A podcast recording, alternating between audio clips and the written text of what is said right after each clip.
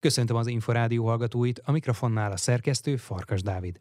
Bízik az utódok sikereiben az olimpiai bajnok Szász Kovács Emese. Beszélt jelenlegi feladatairól, és kitért a 2016-os Riói játékokra is. Én nagyon-nagyon bizakodó vagyok, úgy látom, hogy nagyon szépen halad, halad mindenki előre, és nagyon remélem, hogy amikor eldördül a startpisztoly a kvalifikációs időszakra, akkor ha már csak a jelenlegi világlista helyeket nézzük, megtartanák, akkor már nagyon sok kvótánk lenne. Reméljük, hogy, hogy lesz még több is, nagyon-nagyon bízom mindig a, a saját fegyvernememben a női párba, tört csapatba, akinek szerintem csak egyszer kéne átlépni a a saját árnyéket, és onnantól meg lenne hozzá az önbizalmuk, hogy elhiggyék azt, hogy igenis ott van a, a, a világ élmezőnyében a helyük, és az azt jelenti, hogy ilyen kvalifikálnának a, az olimpiára. De ugye jelenleg Kunanna biztos kiutó helyen van a világranglistáról, tehát hogyha ő ezt a jó formáját hozza, és még csapatban is így hozzá tud adni pluszokat, akkor én nagyon bizakodó vagyok. Mennyire nehéz az egyéni sikerekből merítkezni a csapatversenyre? Kunanna a világranglistán a harmadik, ugyanakkor a női párbajtőr csapatnak még sokat kell tennie ahhoz, hogy megszilárdítsa helyét a legjobbak között. Néha nehéz, de néha meg megadja már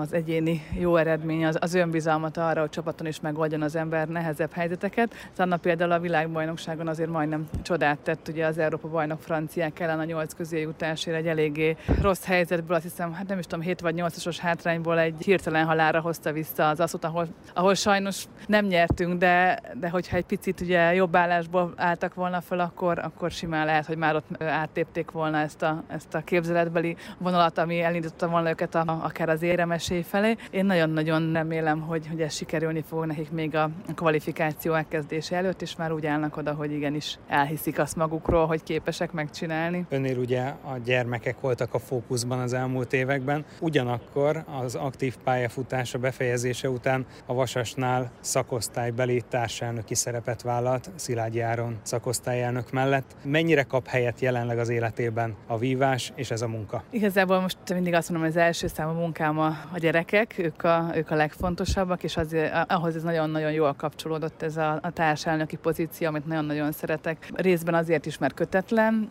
azért is nagyon szerettem, mert a, a klubomnál tudtam így maradni, a vívás közelében, ami a, az életem eddigi részét kitöltötte. Nagyon örülök, és ott is nagyon-nagyon reméljük, hogy egyrészt hogy az áron és a karcsapat mindig ilyen nagy szavakat használunk, de hát, hogy mondhatjuk, hogy nagyon nagy dolgoknak kéne történni negatív irányba, hogy ők ne jussanak ki a, a, az olimpiára.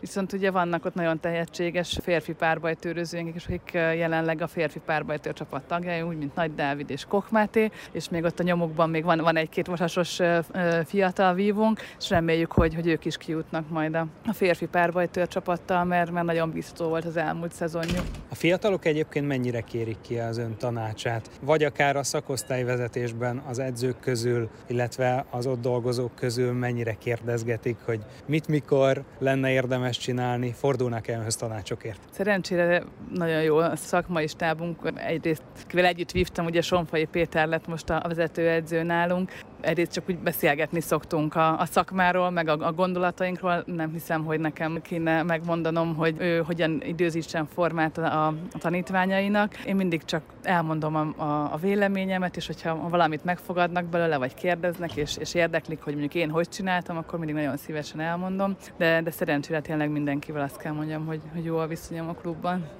2016-os Riói olimpiára gondolom mindig jó szívvel tekint vissza. Már csak azért is, mert ugye talán az eredményesség mellett az volt az az olimpia, amelyet még igazi hangulatban nézők előtt tudtak megrendezni a nyári olimpiák közül így a sorban. A Covid még ugye nem volt képben, még hogyha ugye a Zika vírusról mindig cikkezett is a sajtó, de milyen képek élnek önben arról az olimpiáról és a saját versenyéről így hat és negyed évvel később. Igen, már, már tényleg jó régen volt. Igazából hát csak, csak jó emlékeket tudok róla felsorolni. A verseny az, az, az, az a verseny, ugye az, az egy olyan nap volt, amit az ember szerintem így álmodik magának sportolóként. Az, hogy, hogy még én abban a szerencsés helyzetben is voltam pluszban, hogy én az első nap leverseny versenyeztem, és onnantól kezdve én az aranygép indulásáig kim voltam az olimpiai faluban. Én nagyon-nagyon élveztem az egészet, hogy utána átmentem szurkolóvá, és mentem, ahova tudtam a magyar sikereket kiszurkolni. Lehet, hogy ezt a, a többiek, akik mondjuk elejétől a végéig meccsekre jártak minden nap, az, az nem volt olyan jó nézni, hogy én már befejeztem rég, és csak törzszurkolóvá mentem át, de tényleg ott is próbáltam mindenkinek azért pozitív energiákat adni. Szabó Gabrielláék, Kozák Danutáék profitáltak is ebből.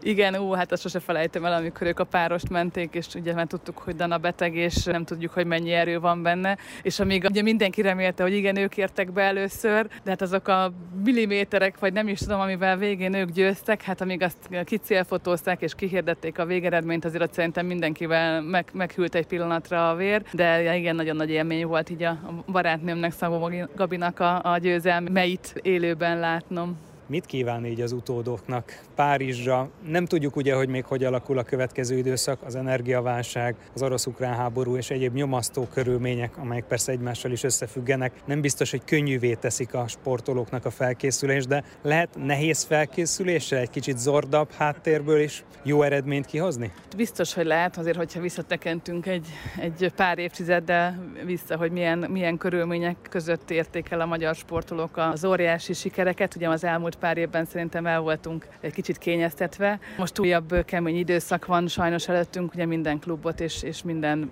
sportlétes mind ugyanúgy érint az energiaválság, ugyanúgy ki kell fizetni a, a számlákat, és, és néha nem tudja az ember, hogy, hogy mind próbáljon megspórolni. Reméljük, hogy ettől függetlenül ugyanazt az erőt és ugyanazt a motiváltságot fogja magában mindenki érezni, és amikor odaér az olimpiára, akkor ki tudja magából adni a, a maximumot. Szász Kovács Emese olimpiai bajnok párbajtörvívót a Vasas vívó szakosztályának társelnökét hallották. Már a véget ért a Vívó Percek. Következő adásunkkal jövő hétfőn délután, nem sokkal 3.44 után várjuk Önöket. Korábbi műsorainkat megtalálják az Inforádió honlapján a www.infostart.hu oldalon. Most megköszöni figyelmüket a szerkesztő Farkas Dávid.